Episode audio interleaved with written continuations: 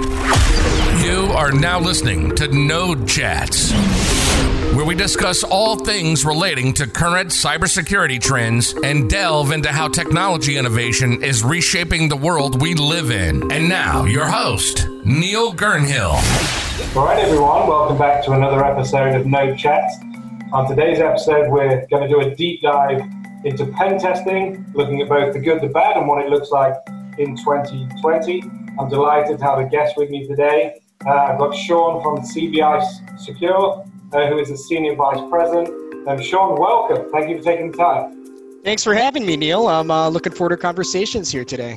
Yeah, great. So, what I'd like to do is just for the, the folks who uh, likely don't know who you are, can you give us a bit of an intro about yourself, your background, and the organization? Yeah, sure. So I work for a company called CBI. We're uh, a business that's uh, been in existence for the last 25 years. The best way I describe our company is cybersecurity isn't something we do, it's, it's all we do. And we've been doing it for a very long time.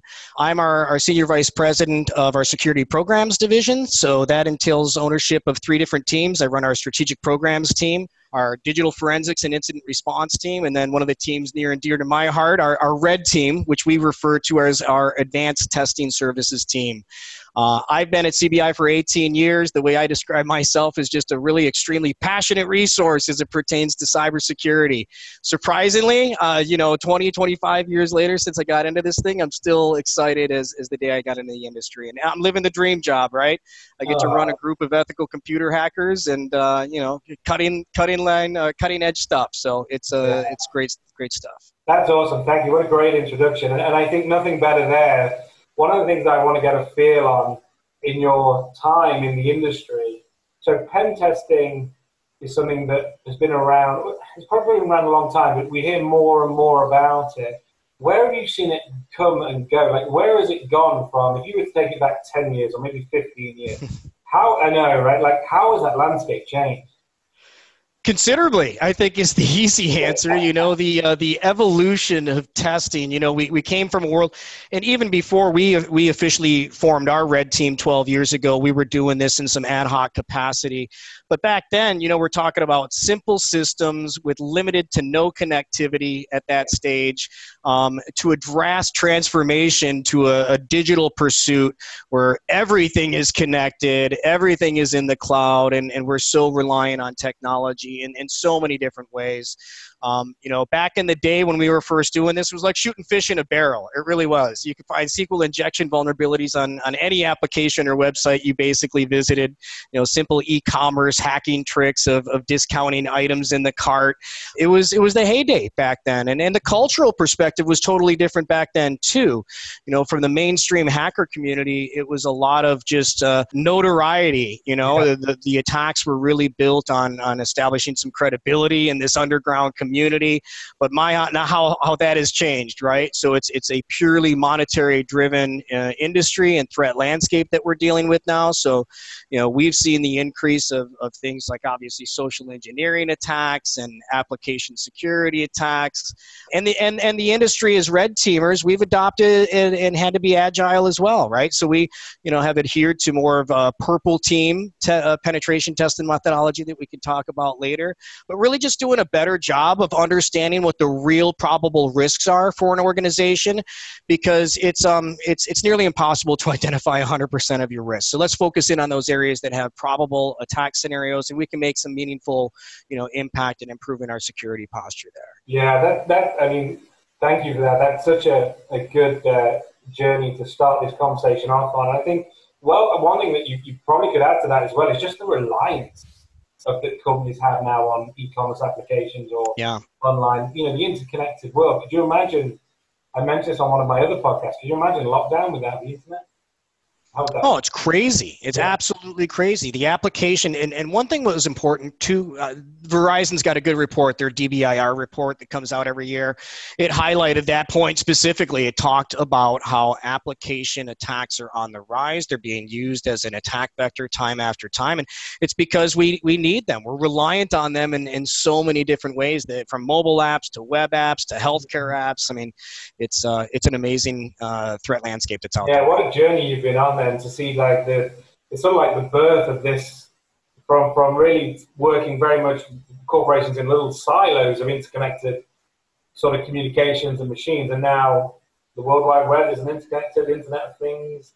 You know, it, as you say, I think you've seen it go from low-level attacks, more sophisticated attacks, but also as a, as a, a global reliance has just increased so much from 12 years ago to where we are today. Look at look at IoT, and and that might be a rudimentary example, but um, you know, one of the stores here that's known as a hardware store in the United States is Home Depot or Lowe's.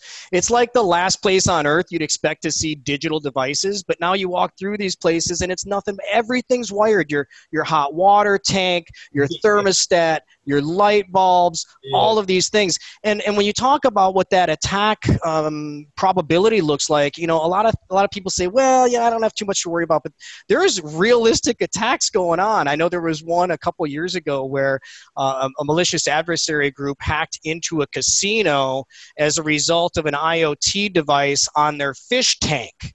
So in their big fish tank in, in the auditorium or in the lobby, they had this little IoT device that the bad guys broke into from there, bridged the gap, and basically compromised the majority of the, of the casino. So once you're in, you're in. Real attacks, yeah, exactly. on that network, you can really you can really do some damage. Yeah, and you would never, like a business owner, a casino owner would never in their would ever think that would be part of the fish tank installation that you have to think about the cybersecurity linked to the aquarium.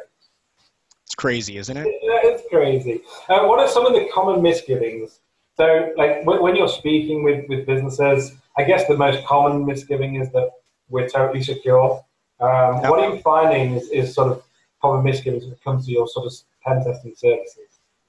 Yeah, a couple of things on the side of the interpretation of our services. You know, one of the things that we we see a lot is that there's an assumption that the team is built on a bunch of reformed hackers. They were bad guys at one point and they turned good. Uh, that's not the case for us. I know in other in other organizations you might see some of that, but um, everybody that we have, you know, we got a lot of top secret security clearances. We're ethical. We're moral. Our our our, our livelihood and integrity depends on it. Um, the other thing that we see as a misconception is that. Uh, a red team or a penetration test is going to find 100% of the threats and the risks that are out there. Uh, that's just not the case. It's just not possible. It's just not feasible um, unless you have an open checkbook that you can bring a team in for months or years on end. You're not going to you're not going to accomplish that. So the goal there is uh, you know establishing a good sense of expectations and requirements with the uh, with the customer as to uh, what we're going to be able to accomplish and what the value proposition is. Um, and then overall, you know the, the interpretation from the customer side in regards to uh, penetration testing and, and the value derivative that you're going to see.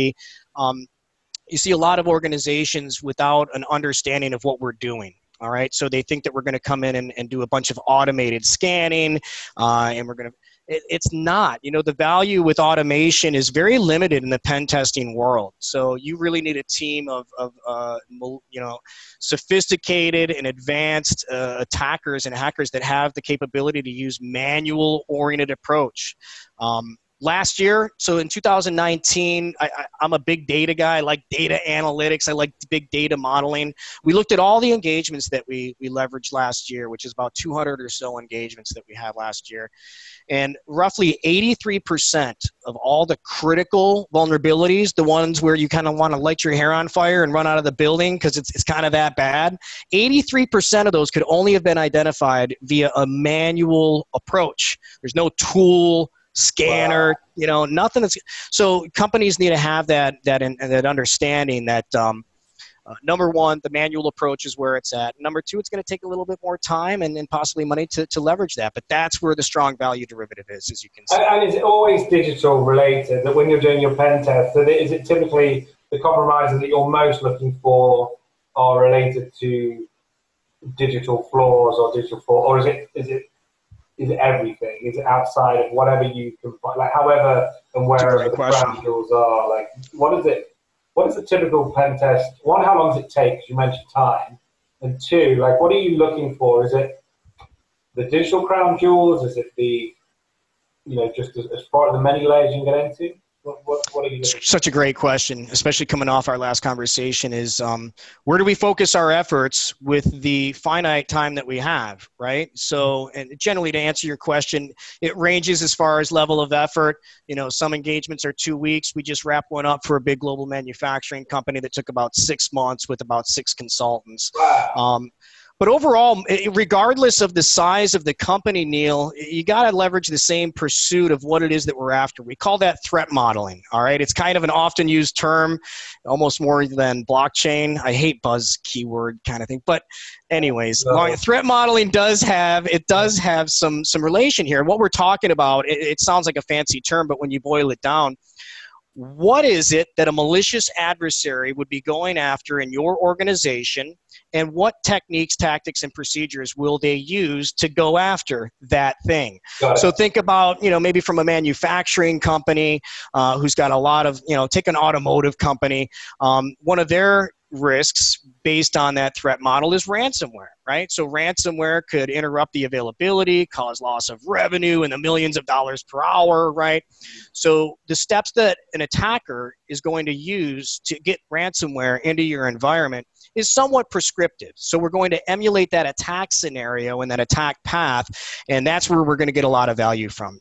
Um, so when you look at the threat model for most organizations, you're focused in on availability, intellectual property, mm-hmm. and credibility and, and public relations as well. So those scenarios are, are things that we'll flush out ahead of time. And, and sometimes what's crazy too, Neil, is we ask companies, we're like, you know, so what's your biggest risk? And and there's this this momentary pause of silence, and and you're they're like, well, we're not really sure. You know, why don't you walk us through what? Yeah, the department you're speaking to, like. Yeah, true. So uh, that threat modeling goes a long ways in in helping to refine, uh, getting the best value that you can because that's, it's that, all about probability. Yeah, and and I guess that's why it's so hard to automate because like the digital risk or, or risk in general had so many unique layers to it from one business to the next. Correct. Can't automate that. And I think what organizations should know as well too. A lot of pen testing groups feel that you know when we when we work our way through an environment, we infiltrate, we move laterally, we escalate our privileges. Oftentimes, companies or other competitors will assume that once you get this established high-level privileged account, like a domain admin, mm-hmm. that the game's over. For us, the game is just starting because the bad guys aren't going to stop at just gaining access to this high privileged account. They're going to do stuff with it. What are they going to do? They're going to look at your ERP systems. They're going to look at the financial data. They're going to monetize the attack. And so customers should understand that you need to have this objective oriented approach that goes beyond just gaining access to domain admin. Follow that realistic attack path. Wow. Yeah, then you get to really look at what the impact could be. You know, it's exactly. from, it's from compromise to catastrophic ending, really. Correct. Like, how bad could this affect you on a Friday afternoon in your busiest hour, your busiest period? You know, end of month. you know, kind of. Yeah, that's that's how it goes. On the on the insurance side, certainly in our cyber claims, we see we're seeing more sophistication in.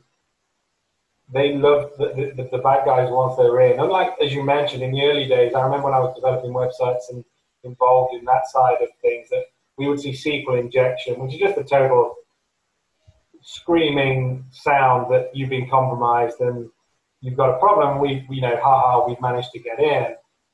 That, then, as you said, that's now moved from or moved into organized crime. And yeah. organized crime are the absolute opposite. They want to sit there silent. They want to sit there just sitting and watching, and as you say, looking for the the, the area to which they can have the most financial gain and cause you the most disruption. It. It's all uh, about the financial gain now. And that same principle, the dwell time that the attackers are taking and then and the time that they're spending and truly understanding your environment is greater now than it ever has been, especially with ransomware. What we've seen, we saw not a cool, I won't say a cool example. I know what you mean. We do that. I, yeah. I know what you mean. Like, yeah, we had a weird, you know, an interesting story. Yeah. Yeah where a customer experienced a ransomware attack, but as we went through some of the analytics, we found that the attacking group had been in there for like two weeks. And we think that they were in there for that long because they wanted to figure out how their backups were working oh, wow. um, and, and, inject themselves into that backup scenario as well so they could get as much impact as possible. So, yeah, I mean, I think that's definitely a bit, we would say that on the claim side as well, but when we're seeing, when, when post claim, we know we see where when it happened, how they got in, where they got in, and it's uh, yeah, it's very sophisticated. It's always Friday afternoon. It's always they can uh, invoice manipulation is very big at the moment on, on the cybercrime front. So they will sit there to identify within the network who's the, the responsible person, who's sending the invoices, what payments are going where and when, or alternatively. Crazy. Yeah, like it's it's uh, that's why your external network or your perimeter, once they're in that perimeter, we're finding on the claim side, they're, you know, they just, they, they sit there dormant nearly, just, just waiting to pounce. And I think it's a very, uh, you know, so it's not, I think once you're compromised, often when you find out about it, as you say, it's two weeks, three weeks. It's not straight away like it used to be, where it was very disruptive. Yeah. you know, you'd get an alert from somewhere, uh, and that's that's uh, yeah, it's a scary it's a scary place to be. What um what types of businesses should be considering getting pen tests in your opinion? What types of businesses? Yeah. Oh boy, that's a good question. Um, the right answer is everybody. I think uh, today, I think it really is. You know, when you see the impact of these attacks against the SMB space, yeah. the small to medium sized businesses, it's more prevalent now than it ever has been. Yeah. Um, and I think to, to add to that point is we when we get asked, uh, you know, who should buy cyber insurance, it used to be that you could identify businesses that would have high levels or high exposure, mainly through privacy. Just, just the interconnected world, the reliance on on infrastructure to transact business and, and the way they can be leveraged in the ways that we've mentioned, yeah, we, we now sell cyber insurance to everybody. Like That's awesome. Industry classes, I think it's, uh, yeah, any, anybody that's made the transition from non-digital to digitally enabled, which 99% of businesses have, really should look at their perimeter for when it comes to pen testing and really should consider buying an insurance policy because definitely those two landscapes and those two pillars, like they could definitely have a positive outcome should they one fall victim or two want to avoid falling a victim. And we would certainly, as an insurer, would certainly reward and reduce premium for anyone that documents to us that they've had services such as yours. Great. Uh, you know, big big thumbs up. We uh, because we we do scans of external networks and we do some some cyber consultancy with, with our insured at a very high level. We look for breach credentials when they're buying a product from us. But there is that element that, that, that, that only goes so far when to really get into the, the grips of it to give us true reassurance that they have taken us very seriously. Uh, certainly using a pen test and getting a report off the back of it is tremendously useful for us as underwriters as well. Well, that's good to know. Yeah. You know, I've seen more, and I'm not just saying this to say this, but I have absolutely seen more small to medium sized business companies ask questions about cybersecurity insurance policies and get those policies. So yeah, great buy. It's cheap right now. They just see their they see their colleagues, they see their peers, they see news headlines, and you know, back in the day, Neil, it was like uh, you know, 20 years ago, 15 years ago, there was a sense of, of of, of, of, in the cybersecurity world that we had to sell this based on like fear, uncertainty, and doubt. And I hated that strategy, and I think most everybody does. It's not the case anymore, right? There is so much substance and news evidence and everything that that's really driven the entire lands, the entire market space with all industry verticals in mind towards uh, cybersecurity and getting more mature. So yeah, I got into this. So you, so you guys mainly focus on the business side. You don't do consumer, right? No, no consumer on our end. Not to say that I don't get inundated with requests from my friends and family on a on a daily or weekly basis, but You're popular guy. uh, yeah, my answer is always two-factor authentication. yeah. Parents like, what can I do to protect my two-factor authentication? Always two-factor, dual-factor, always. That's but you know, uh, from a from a from a um, an understanding of, of what work we do in the SMP versus the SMB versus enterprise space, uh, it's it's almost literally split right down the middle. About 45, 50 percent of our customers are SMB, and the other 50 percent are you know as, as big as Fortune 10, Fortune 100.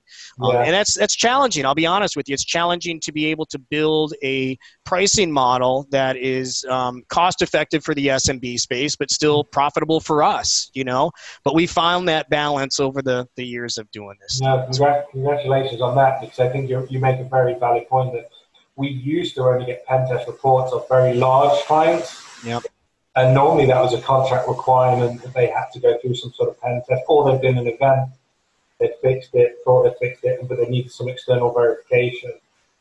Now we we we uh, we've seen them on, on small businesses quite often. Great. Yeah, yeah. As you say, I, I definitely think there's been a huge huge shift in people's expectations or understanding of that they are and could be victims versus, as you say, trying to just tell them about they're going to get hacked and they think, well, I'll never get hacked or we're never going to get hacked or why would anyone want hackers? Or, you know, uh, uh, since the increase of the interconnected world, online banking are two, two massive factors that I think have, have and the, the increase in cyber crime have definitely had certainly positive, positive is a strange word and you referenced Paul earlier, but I do you know, I, I, understand the context of it because we've certainly it's stimulated people's awareness, and that stimulated people then wanting to ensure to mitigate that risk. So it's it's certainly raised awareness that that you know they are they could they, they are vulnerable and they they could mitigate that risk somewhat with an insurance policy or, or and or your term.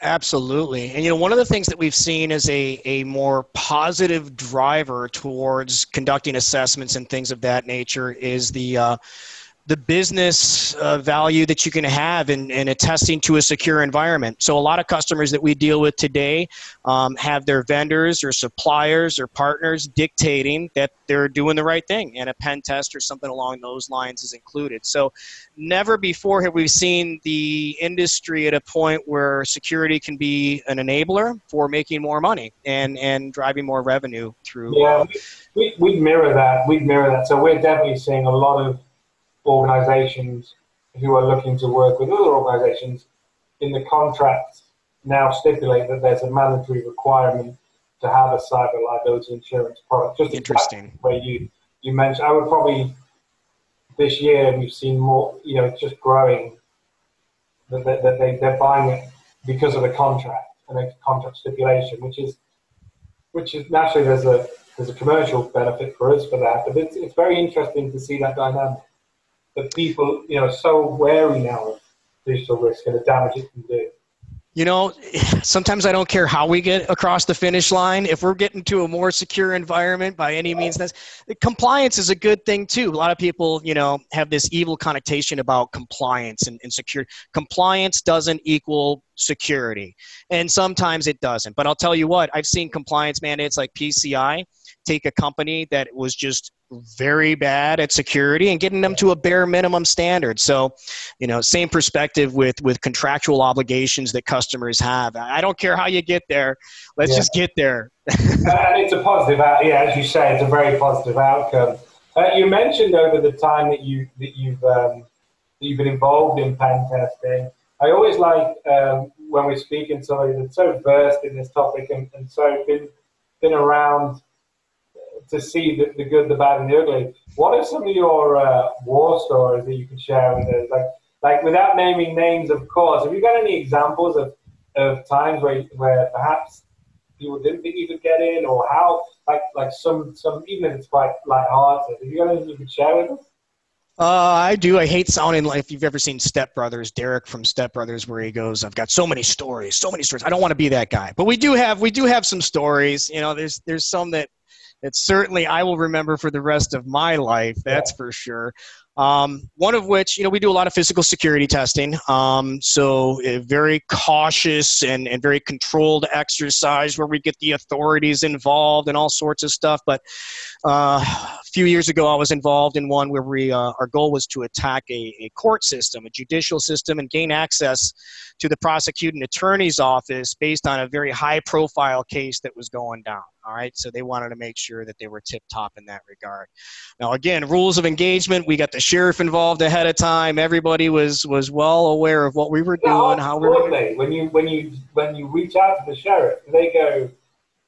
Do they believe you? Do they think it's a scam? How do they Generally, we usually arrange, at least back in the day, a face-to-face conversation with our stakeholders at the city, and and then bridging the sheriff together. So it's not some like, hey, yeah, here's this guy coming in and say, we're gonna penta- we're gonna break into this building. I promise, it's all okay. But no, we had great. We do have great coordination, and um, uh, I was I was actually I nominated myself to do this one, and I. Uh, my goal was to get into the prosecuting attorney's office and gain access to that individual's computer. And I'm not going to obviously name the state or the city that we were working in, but I had fake business cards created uh, that said I was an IT secu- IT support specialist for the state of whatever, right? And it was a pretty cool looking business card.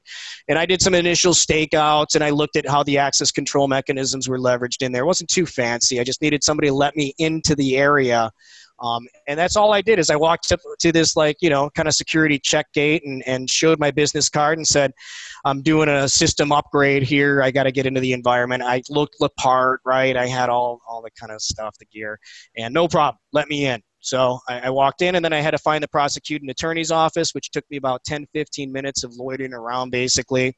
Then I had to wait for that individual because that individual was in their office and I had to wait for them to leave. Timed it around lunchtime. Uh, that individual left, jumped into the office, started plugging a USB device into this individual's laptop because the goal was to exfiltrate some data about this very high profile case. So it was going to take me time to find that data. So I figured let's just dump everything in like my documents, desktop. So as I was doing that, he returned. I thought he was gone from lunch. He was not. He came back, and the look on his face when I had this some guy sitting at his desk on his computer yeah, it was it was interesting. From there, he called a deputy over. A deputy came over, and I really didn't say too much at that time. I just wanted to see how the process would go down. The deputy placed me into custody. Didn't put me in handcuffs at that time, but but took me into custody and as he was walking me out, I began to explain to him what I was doing there and that I had a get out of jail free letter literally in the back of my pocket and that if he walked me out to the outside of the court system, that the sheriff would be waiting there and uh, would let him know what's going on. And that's exactly what happened. It was so cool, right? I got walked out. The guy was basically, the guy had me hold, holding my hands, but I wasn't handcuffed. He was just holding me. Yeah. And the sheriff was there with this kind of grin on his face and informed him. Oh, yeah. I wasn't happy I got caught, but but you know, it's it's a few times I've had that story. There have been a couple other times I and other members of my team have been in handcuffs, but we've that, always had. That. I was going to say that's quite brave. Like, you know, you could get yourself tasered. I mean, it's pretty brave. There's bad stories. You know, the guys at Coalfire. I don't know if you know that story, but the Coalfire story. You know, last year where those guys got got in some deep hot water for, uh, and that was a whole bad situation that went down anyways a lot of just inconsistencies with everything but i felt bad for those guys. But long story short that's one. Um, the other one that we did that's noteworthy is we were contracted to break into how do I put this? Uh, let's just say a company who was working on some cutting edge research and development stuff, and they wanted us to see how secure the research and development facility was. It's a big company, big campus, you know, and so the research and development building was um, not really well protected. No, no fences outside of it or anything. They had cameras all over, but it was in this big campus, so they couldn't like just line it with a you know a, a fence of some sort. It looked intrusive. Um, long story short, I, uh, I, I hung out in the smokers area. All right, outside the building, there was a smokers area, and it was hard, but I, I, I, was going. I'm not a smoker, but I was I was going, working the part, feeling the part, and people would come in. I uh, people would come out, start smoking. I'd converse with them. Well, what I didn't tell you is that two three days beforehand, we we did a stakeout of the lobby, and on our cell phones, we managed to take pictures of people's badges. All right. And then we basically went back, we cloned those badges. Now, they wouldn't do anything. It just looked like a badge. It wasn't an RFID badge, but it just looked the part. I wore that lanyard over my neck, started, you know, having conversations with the smoker. And simple enough, I just piggybacked my way back in as he walked back in. So that individual walked back in, held the door open for me, gave me some like weird look, like I don't know you. You're not familiar. I held up my badge and I dropped the CIO's name. I said, I'm working with CIO, whatever, Bob Smith, and uh, just let you know. And he with open arms welcome me in. And and i was in the research and development facility. And then the funny part from there is i had another uh, individual working with me. So I walked from the back of the building to the front of the building where the visitors lobby entrance was and pretended like I was an employee and just opened the door for the other guy to come in. And he came in and then we we went through. Long story short we found the thing that they were seeking us for is this big lock box suitcase looked like it had nuclear codes in it or something. And we got it, walked out of the building, walked to the, the CIO and CISO's office, smacked that on the desk, and said, There you go. And saw this astonished look on their face. So that was a good one, too. That was fun. That's, that is a good story. And I think, yeah, it's, it's difficult, isn't it, for, for businesses? Like, you cannot automate that. You cannot, that has to be you guys like the actors and, and just blending in. It's so hard to prevent. And that's why you have all the security tests processes, but unless they're tried and tested, you know, like you you know, you need someone to exploit, like always, the weakest link.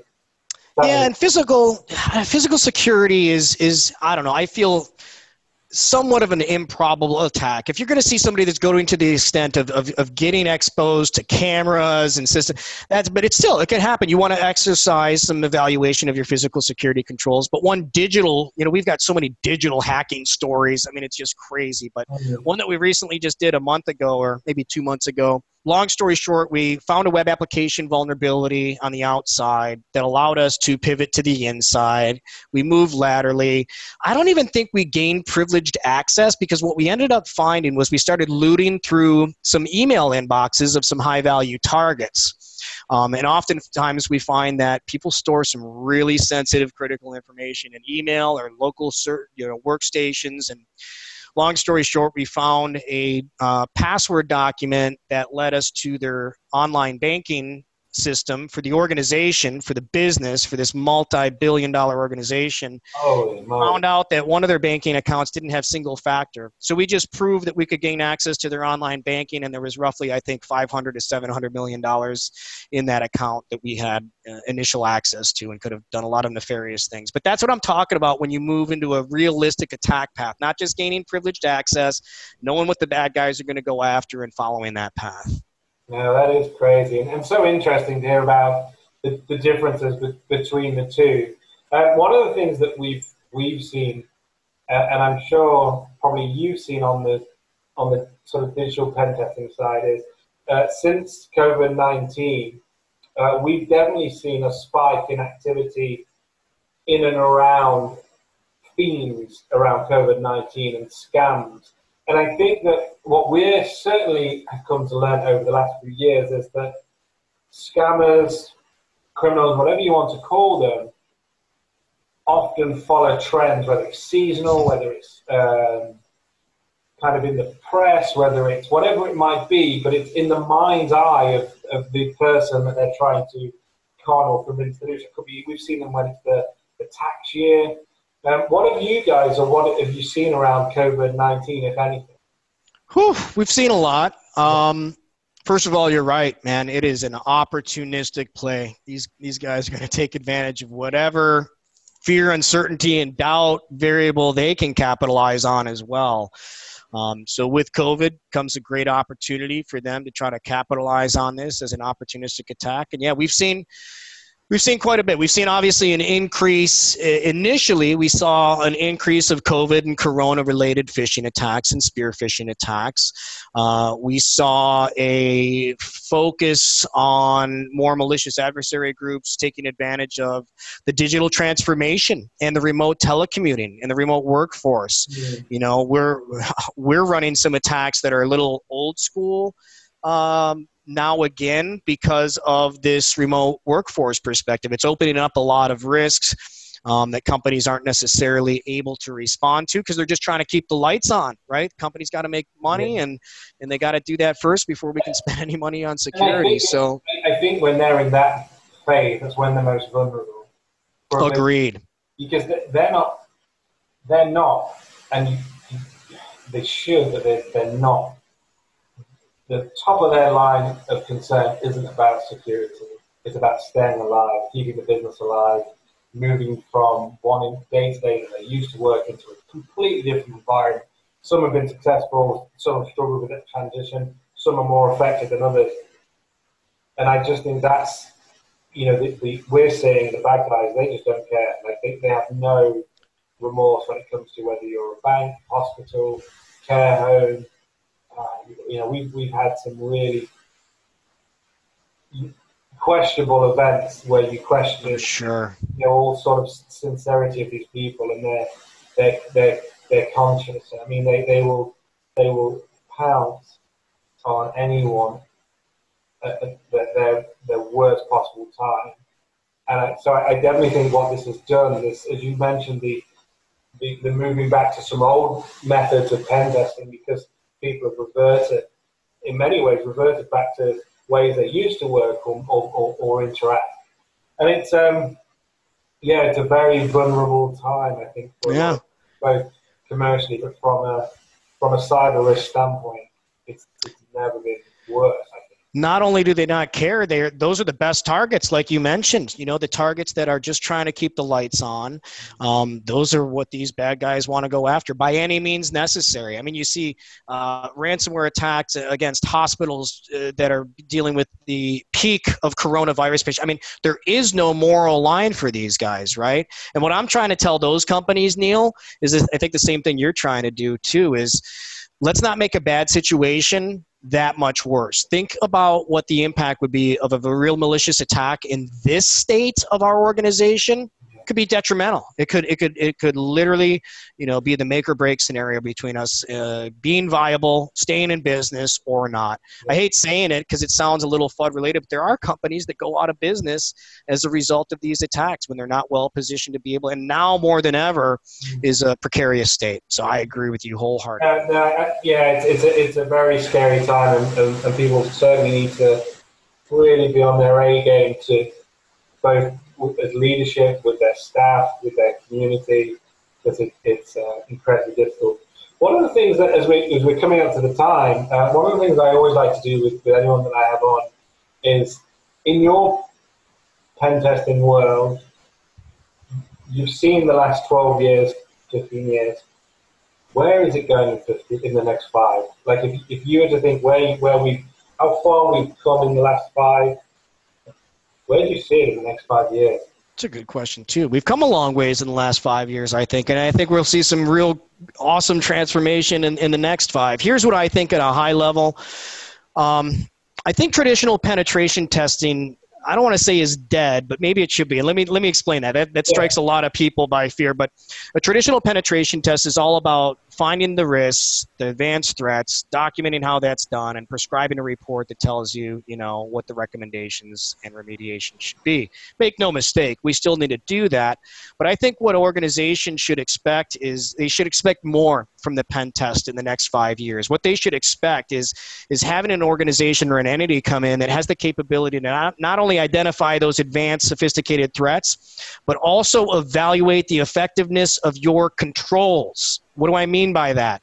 Organizations spend a ton of money and resources in, into their investments for cybersecurity antivirus, EDR, firewalls, IDS, SIEM. Sorry, I mean, the list goes on and on. Yeah. What a great opportunity for an organization to see how well those tools hold up during a pen test. And that's that's the approach that we take when we do our engagements is, you know, as we run certain attacks, we'll reach out to the customer, we'll say, "Hey, we just ran, you know, uh, a deserialization attack on your web app or a password spraying attack on your VPN. Were you able to see that? Could you detect that? Uh, because your ability to find these malicious attackers early on in the kill chain and, and cut them off when you can, that's instrumental. So I think overall in the next five years, you're going to see an adoption to that mentality and that methodology.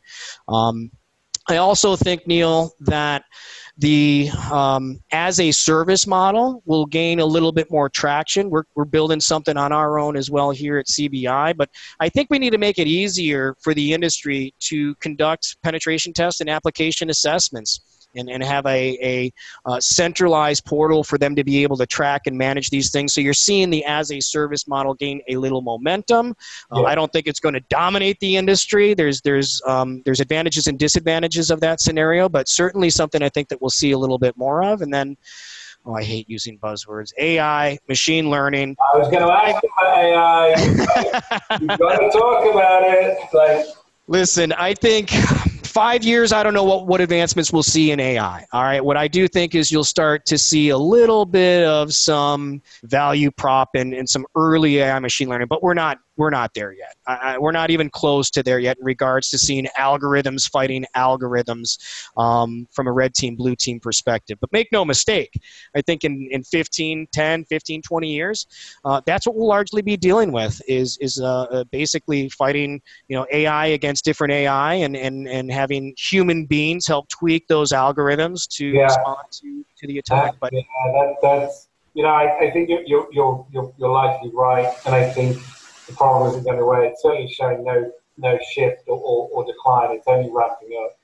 You know, I think uh, as the interconnected world continues, I think the power. We, we did a wonderful podcast last week with uh, a, gentleman who specializes in denial of service attacks, and he was explaining just the the weight over the last sort of ten years or five years, the, the weight that comes with the attacks now, as they're able to compromise more botnets and build their army. And I think you're you're right. That would certainly lead you down the very probable route of AI fighting AI. Oh yeah, and that DOS scenario, so yeah. true. Yeah, yeah, and there was also, I think, um, the frequency. I imagine through what you were saying as well, with making pen tests easier. I, I could certainly see because when we see pen tests come to us, they're very ad hoc. Once a year, once a three year, once a five year. Mm. Whereas I think is probably looking to bring that down to once every six months, once every quarter, or even even ongoing pen testing or simulations in some way. Yeah, we've got customers that do that same thing. They've got business yeah. requirements that demand more cyclical and frequent testing, anywhere from monthly, quarterly, biannually. Yeah, yeah. I think it, yeah, we just yeah. All right. Well, look, thank you so much for taking the time. This has been fantastic. You've been a wonderful guest, very open and honest, and. Uh, yeah, we look forward to speaking with you more in the future. I love this opportunity. Thank you, Neil. Great podcast, and uh, we'll be talking again soon sometime. All right, Sean. You take care. All right, you as well. You are listening to Node Chats, where we discuss all things relating to current cybersecurity trends and delve into how technology innovation is reshaping the world we live in.